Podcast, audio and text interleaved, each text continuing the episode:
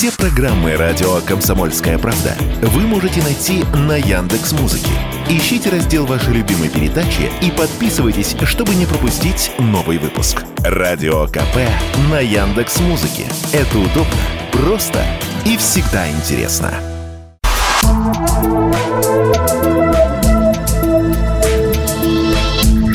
Просто космос. Всем привет! Здесь «Просто космос» и я, Баченина М. Исследователи из Германии в рамках изучения пыли на поверхности Луны выявили несколько валунов, по-своему отражающих свет. По мнению экспертов, они могут обладать необычными магнитными свойствами.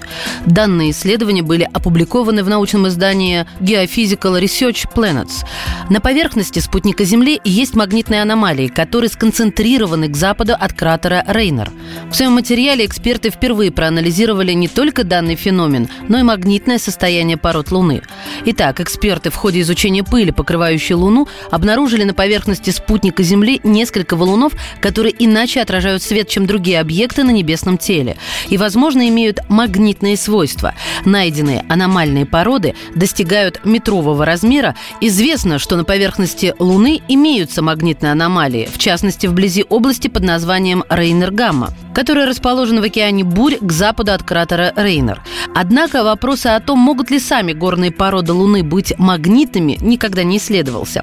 Луна почти полностью покрыта пылью, которая не похожа на земную. Без воды и атмосферы эта пыль очень сухая и имеет электростатический заряд.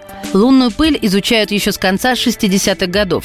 Современные знания о магнитных свойствах Луны очень ограничены, поэтому ученые надеются, что новые породы прольют свет на историю спутника и его магнитного ядра. Впервые они исследовали взаимодействие пыли с горными породами, а точнее изменение отражательных свойств этих пород.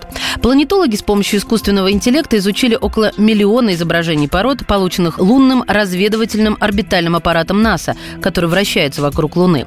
На снимках нашли образцы камней, которые сильно отличались от остальных, поскольку рассеивают меньше света обратно к Солнцу, чем другие валуны. Обычно лунная пыль очень пористая и отражает много света обратно в направлении освещения. Однако, когда пыль уплотняется, общая яркость обычно увеличивается. С наблюдаемыми, покрытыми пылью камнями дело обстоит совершенно иначе. В ближайшее время ученые продолжат исследование процессов, которые приводят к взаимодействию пыли и горных пород и к образованию особой структуры пыли. К этим процессам относятся, например, подъем пыли за счет электростатического заряда или взаимодействия солнечного ветра с местными магнитными полями. НАСА в ближайшие годы отправит лунный посадочный модуль к Рейнеру Гамме, чтобы исследовать его магнитные аномалии. Лучшее понимание движения пыли может помочь, например, в планировании поселения людей на Луне.